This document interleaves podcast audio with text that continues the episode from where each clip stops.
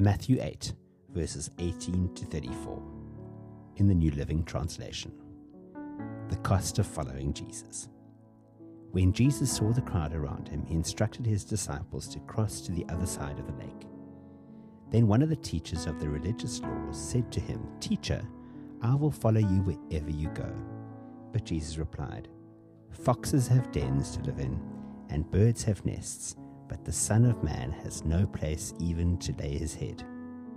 Another of his disciples said, Lord, first let me return home and bury my father.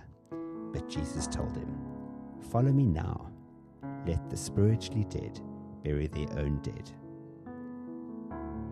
Jesus calms the storm. Then Jesus got into the boat and started across the lake with his disciples. Suddenly, a fierce storm struck the lake, with the waves breaking into the boat. But Jesus was sleeping. The disciples went and woke him up, shouting, Lord, save us! We're going to drown. Jesus responded, Why are you afraid? You have so little faith. Then he got up and rebuked the wind and the waves, and suddenly there was a great calm. The disciples were amazed. Who is this man? They asked. Even the winds and waves obey him. Jesus heals two demon possessed men. When Jesus arrived on the other side of the lake, in the region of Gadarenes, two men who were possessed by demons met him. They came out of the tombs and were so violent that no one could go through that area. They began screaming at him, Why are you interfering with us, Son of God? Have you come here to torture us before God's appointed time? There happened to be a large herd of pigs feeding in the distance.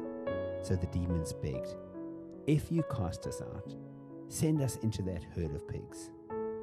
All right, go, Jesus commanded them.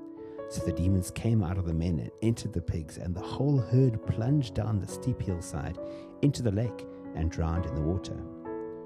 The herdsmen fled to a nearby town, telling everyone what happened to the demon possessed men. And the entire town came out to meet Jesus, but they begged him to go away and leave them alone.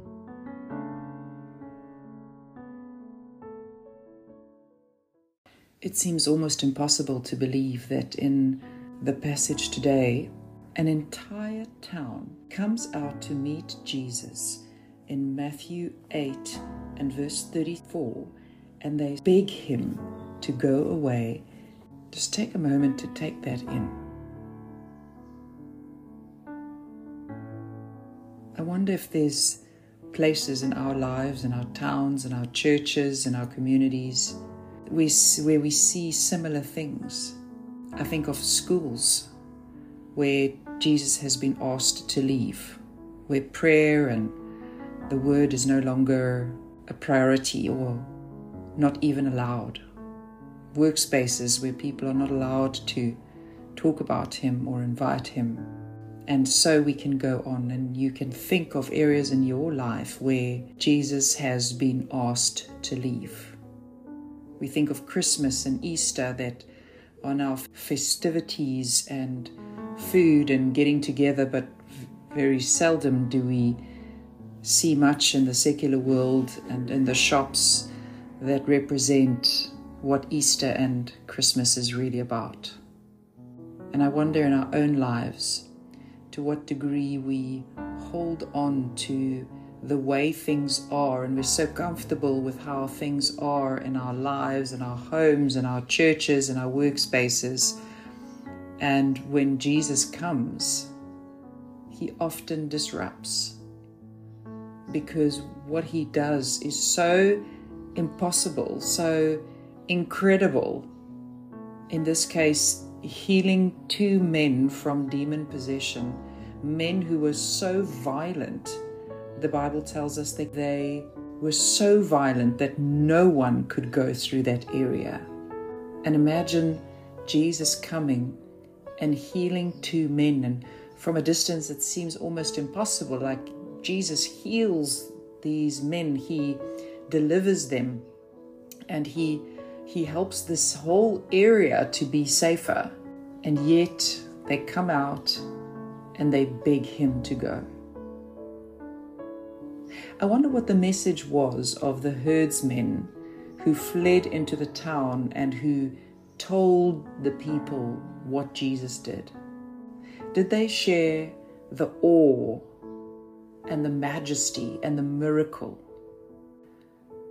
Or did they share a story of disruption, of a crazy man who has power that they don't understand and who disrupts the way that they do things there, even if it might be dysfunctional. I wonder how you can apply this message to your own life today and to your own workspace and to your own schools and churches. When Jesus comes and he does something that we don't expect and it disrupts the status quo, even if the status quo was dysfunctional then how do we report on that? How do we talk about it to others? And do we beg Him to go? Because it's not comfortable and it doesn't sit well. We don't understand it, so we reject it, and in so doing, reject Him. Father, today we come before you and we ask you to convict us of the areas in our lives where we have begged Jesus to leave. Maybe we haven't begged him to leave, maybe we've just conveniently ignored him.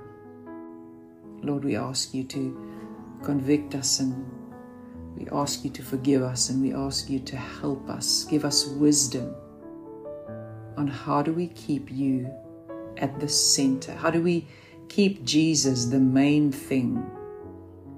How do we shine your light? How do we take Jesus with us in every single situation? Lord, refire us and give us the courage to speak up where we need to be gatekeepers for what is right and to bring Jesus back into the center and where people around us don't understand. That you'll give us wisdom to explain what you are doing in a way that will bring understanding. Be glorified in our lives.